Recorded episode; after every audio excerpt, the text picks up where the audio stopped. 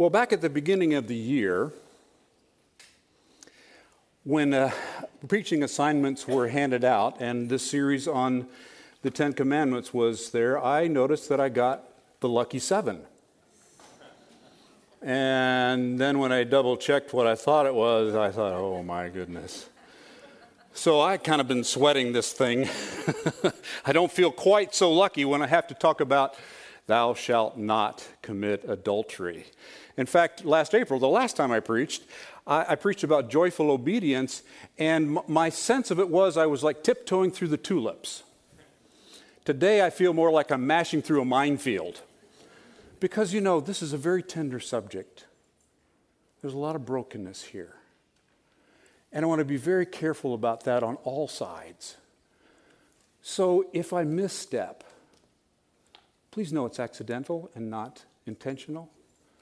And even though, come talk to me if I've in some way said something that has offended you or hurt you. Because that's the grace God gives us. So please do that. So let me pray. Our God and Father, you are here. And we are here to hear from you through your word. So I ask that you would do that as you've promised. And I pray that you would take me out of the way, my brokenness, and let your truth and light shine through your words, not mine. We pray this now in the name of Jesus Christ. Amen. Well, the beauty and intimacy of marriage is God's idea. That's why he wants to protect it. When God gave us the Ten Commandments, that was his vision of what true human flourishing is like. And if we stay within those boundaries, we will prosper. and especially in this area, where Paul says, unlike all the other commandments, when we step outside of the boundaries God has set in this area, we sin against our own body. And so there's deeper brokenness here than in many other places. So I am sensitive to that, but hear what God has to say about it. So my sermon in a sentence is this Those who suffer from others acting out against them, and those who struggle to live within God's framework for sexual relationships can experience God's love, grace, and restoration. So let's start, first of all, by looking at God's beautiful gift of marriage. First of all, He created it. God said, So God created man in his own image. In the image of God, he created them. Male and female, he created them. And God blessed them. And God said to them, Be fruitful and multiply and fill the earth and subdue it. That's God's image of man and woman, one man, one woman together. In fact, God so much wanted to do this that he was very careful about how he set up Adam, kind of like Adam's wingman. All right? Eh, because what happened in chapter 2 is this scenario. the Lord God said, It is not good that man should be alone. I will make a helper fit for him. Now, out of the ground, the Lord God had formed every beast of the field and every bird of the heavens and brought them to the man to see what he would call them. And whatever the man called every living creature, that was its name. The man gave names to all livestock, to the birds of the heavens, and to every beast of the field. But for Adam, there was not found a helper fit for him. So here's Adam. You know, thousands and thousands of animals go before him. I don't know how long that took months, maybe even years. And the question every time was, Is this fit for me? Duck, no. Cow, no. Aardvark, no. When am I ever going to have someone who's like me? And this is what God did. So the Lord caused a deep sleep to fall upon the man. And while he slept, he took one of his ribs and closed up its place with flesh. And the rib that the Lord God had taken from the man, he made into a woman and brought her to the man. Then the man said, This at last is bone of my bones and flesh of my flesh. She shall be called woman, for she was taken out of man. Do you hear those words? This at last. After all that time, here she is. She's beautiful. She's just like me. We're bone of bones and flesh of flesh. We are one. We are family. You know, when we talk about family relationships in our culture, we say blood relatives. But back in the ancient days, that's how you spoke about blood relatives bone of bones and flesh of flesh. So, I don't know how long, can you imagine that? Wow, here she is. God blessed him with that. So, let's talk about, you know, well, first of all, back up a little bit. That didn't last real long, did it? No. Adam and Eve ate of the tree, uh, the forbidden fruit, and they were expelled from the garden. So now let's talk about the beauties and the pitfalls of sex. Beauty is this God actually commanded marital enjoyment. In Proverbs 5, Solomon is speaking to his son about this issue. And this is a, a, a, message from a father to a son, so it's put in male terms, but it is for the pitfalls and the blessings are both for either gender, but it just comes in the voice of a male. So just be aware of that and know that as women, you're not excluded from this. So this is what he says Drink water from your own cistern, flowing water from your own well. Should your springs be scattered abroad, streams of water in the streets, let your let them be for yourself alone and not for strangers with you. Let your fountain be blessed and rejoice in the wife of your youth, a lovely deer, a graceful doe. Let her breasts fill you at all times with delight. Be intoxicated always in her love.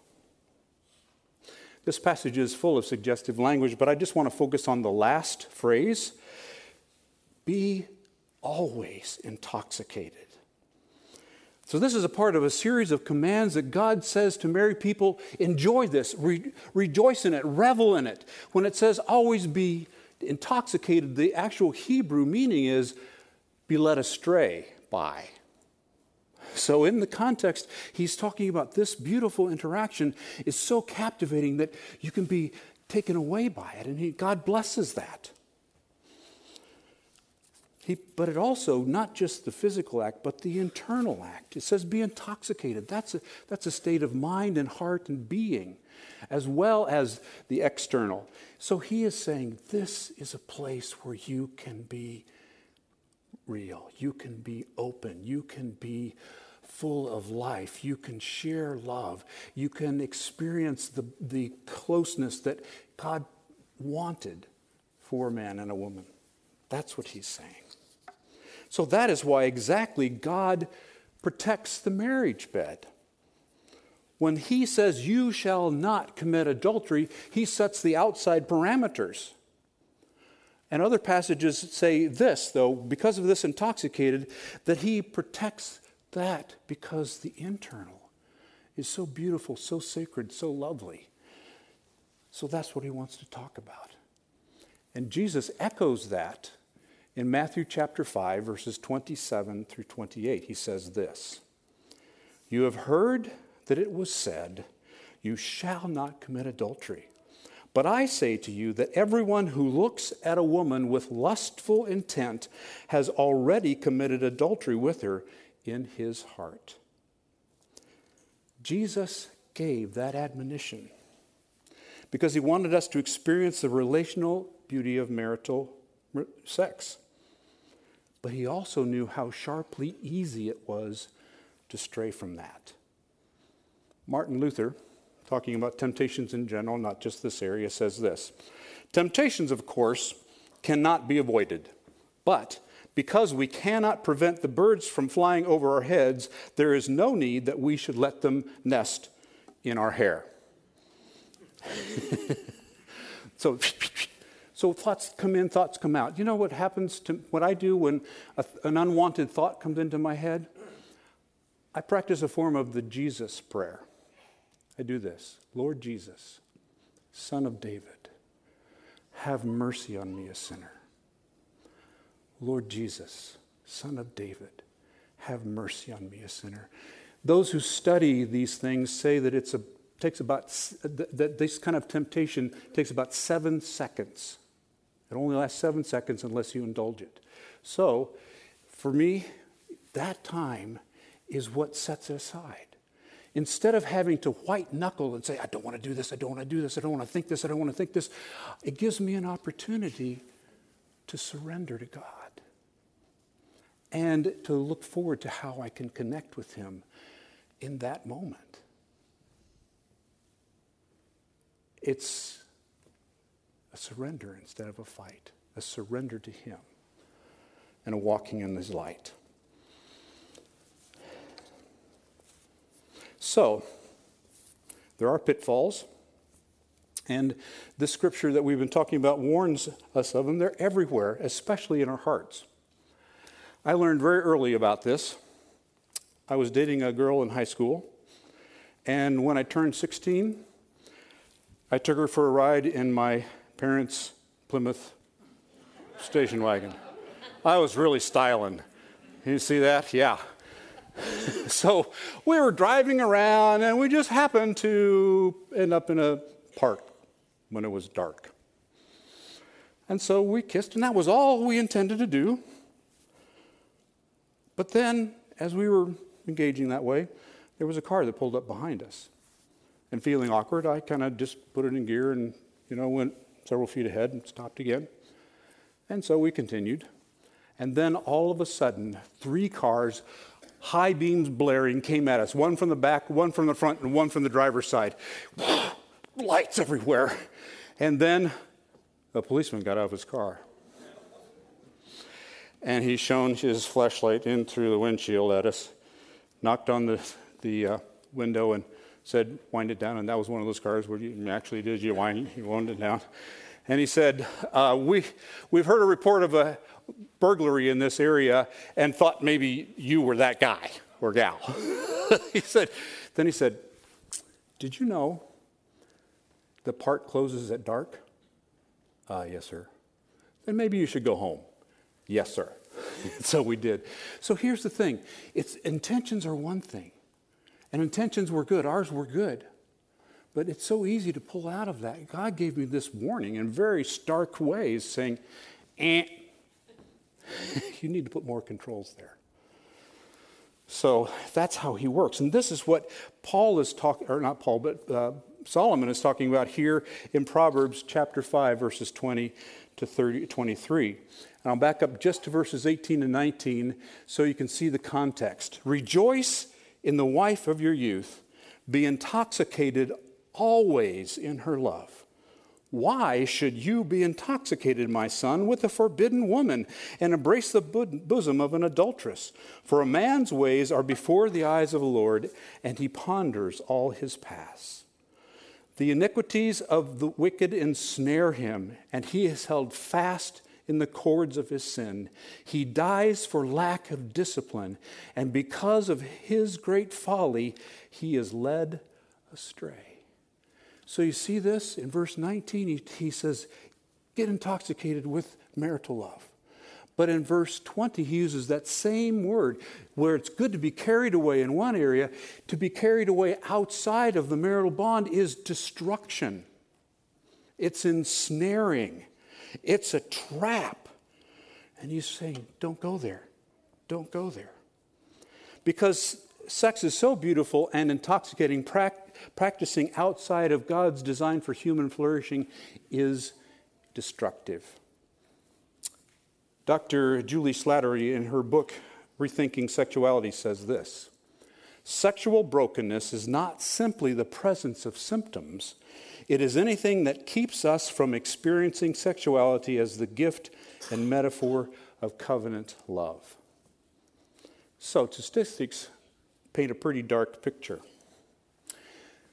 Never before in the history of telecommunications media in the United States has so much indecent and obscene material been so easily accessible by so many minors in so many American homes with so few restrictions. That's the U.S. Department of Justice. Now, statistics on pornography use are very wide. There's some, and so they're hard to know exactly what is there. These are the most conservative ones that I could find and, and been endorsed by others um, that I know. And it's this four of 10 Christian men aged 13 to 24 view, view porn monthly. 13% of women in the same age also use porn regularly. The average age at which a child first views porn online is 11. That creates a lot of suffering. In fact, um, EdSmart, a uh, educational website, says this 56% of divorce cases involve one party having an obsessive interest in pornographic websites. One in four women and one in six men will be sexually assaulted in their lifetime. One in six women and one in 33 men will experience attempted or completed rape in their lifetime. In eight out of 10 rape cases, the victim knows the perpetrator. One in every seven victims of sexual assault is under the age of six. One in four victims of sexual assault under the age of 12 is a boy. Damage and traps are everywhere in our culture in the streets, in the media, in our homes, because of the accessibility of the internet, and also in our hearts. But there is hope. Redemption and renewal are possible. And I want to look first at the hope and restoration that's available for those who have suffered from sexual misconduct. This is what Isaiah says in chapter 42 Here is my servant, whom I uphold, my chosen one, in whom I delight. I will put my spirit on him, and he will bring justice to the nations. He will not shout or cry out or raise his voice in the streets. A bruised reed he will not break, and the smoldering wick he will not snuff out. In faithfulness, he will bring forth justice.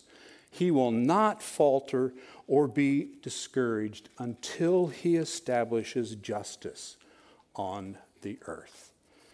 His campaign of justice will cover everything. So, this is Jesus' mission. In Matthew chapter 12, this passage is quoted describing Jesus' ministry. So, I want to bring two things out of that. First is justice. He brings justice to those who have suffered wrong. Uh, perhaps we can't do that here and now always because of the limitations of our system and its brokenness, underreporting on all those things, but Jesus will bring justice to everyone. He says, He in faithfulness, He will bring forth justice. He will not falter until all justice is settled on the earth. In the last days, in Revelation chapter 20, at the great throne of judgment, it says each person was judged according to what they had done. His justice will prevail. And those who have been unjustly used, that I think is good news. Hang on to that. You will receive the justice that you long for. The second thing he says a smoldering wick he will not snuff out. When I was a Boy Scout, we learned to start fires with uh, a rock, a flint, and a steel file. So you would just make a few sparks, and when a little spark hit the tinder that you had there, you had to be very careful.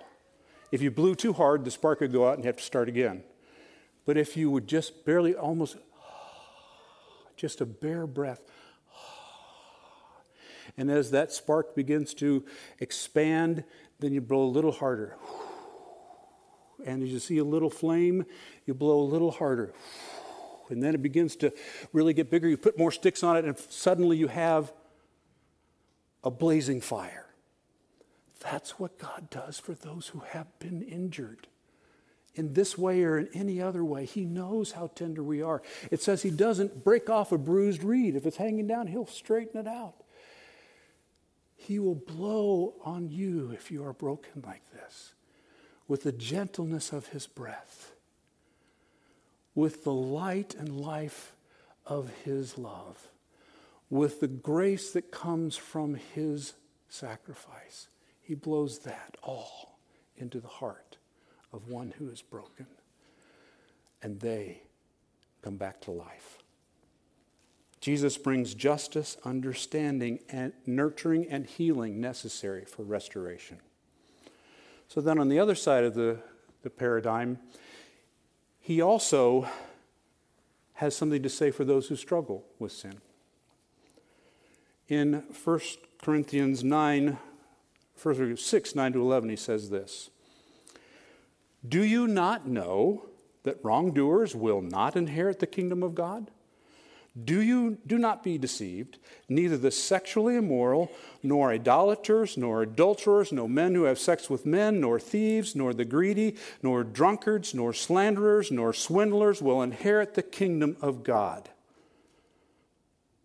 When you hear this, for most of us, sexual sins pop right up on the front of our mind when we hear that. But there are other things like theft and greed and speaking evil of another. You may not fit the descriptions of sexual immorality, but all of us are wrongdoers. All of us are wrongdoers. What about greed? Have you ever wanted something so much you're discontent with where you are? Or what about slander? Have you ever shared something that could hurt someone else's reputation?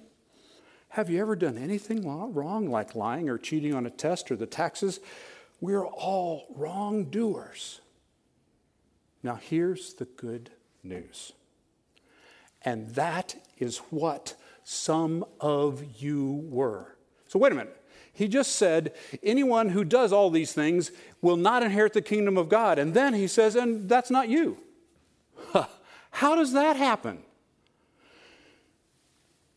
Because the change is so radical that the things that identified who you were before are gone. You have a whole new identity. So, what happened? Listen.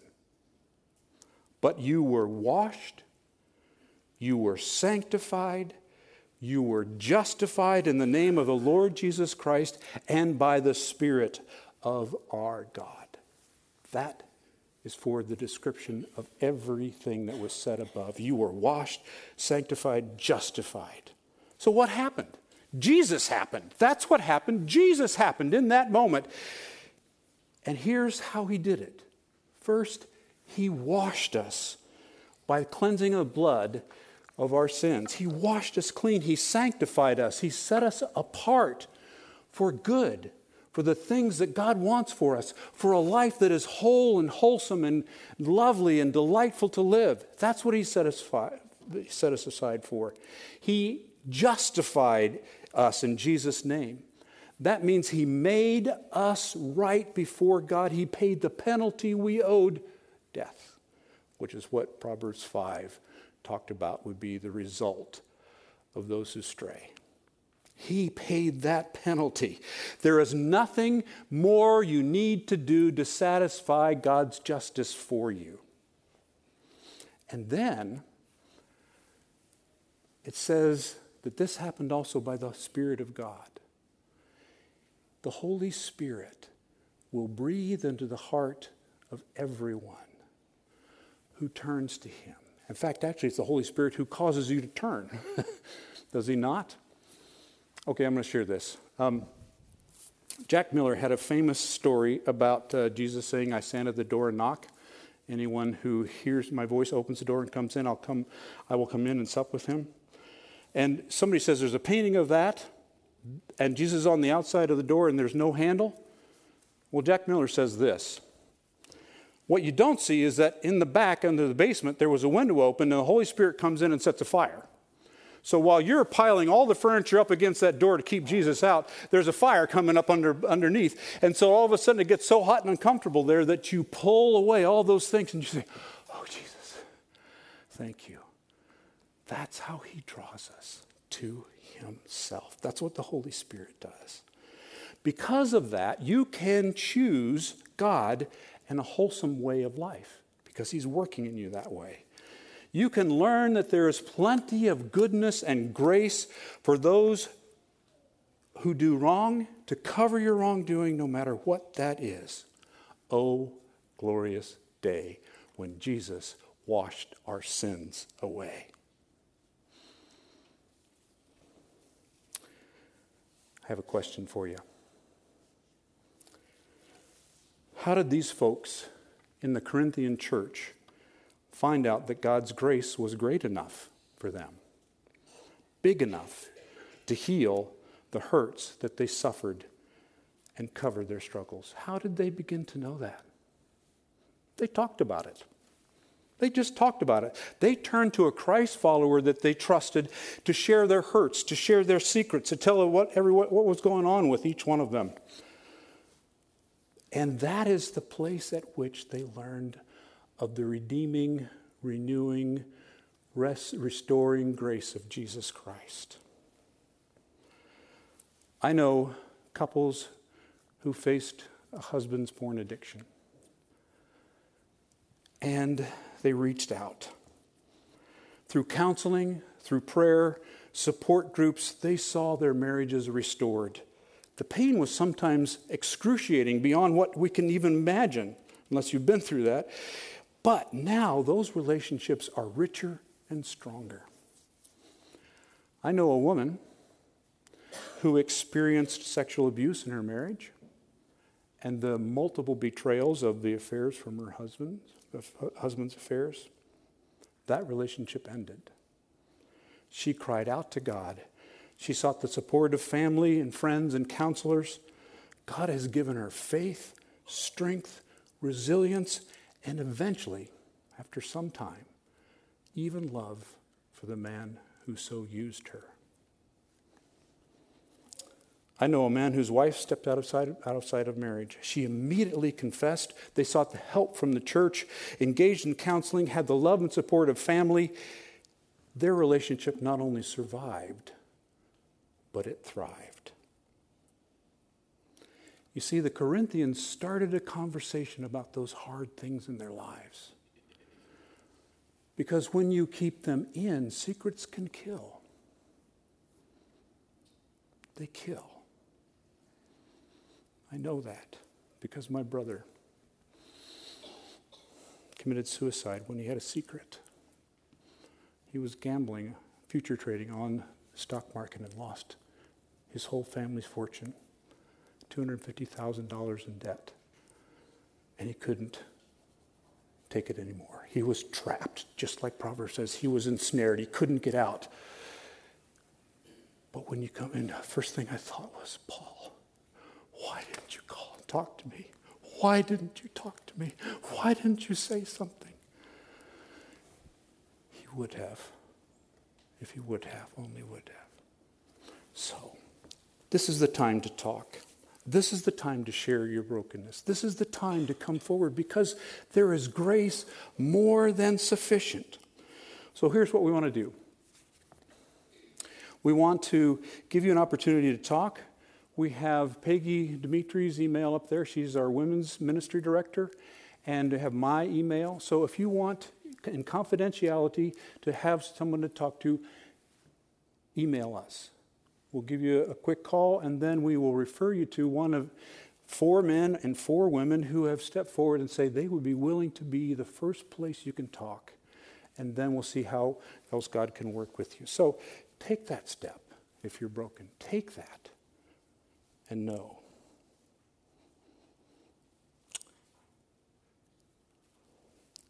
And such were some of you, but no longer.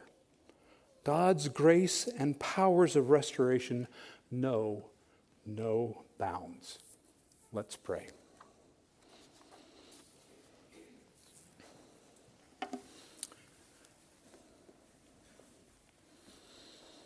Our God and Father, thank you for the grace that is available to us who are broken. Thank you for the hope that you have through Jesus Christ. And I pray that by your Spirit, you would move in each heart today, here, now. so that we can hear your voice, so that we can enjoy your grace, and so that we can receive the life that you give us through Jesus Christ. In his name I pray. Amen.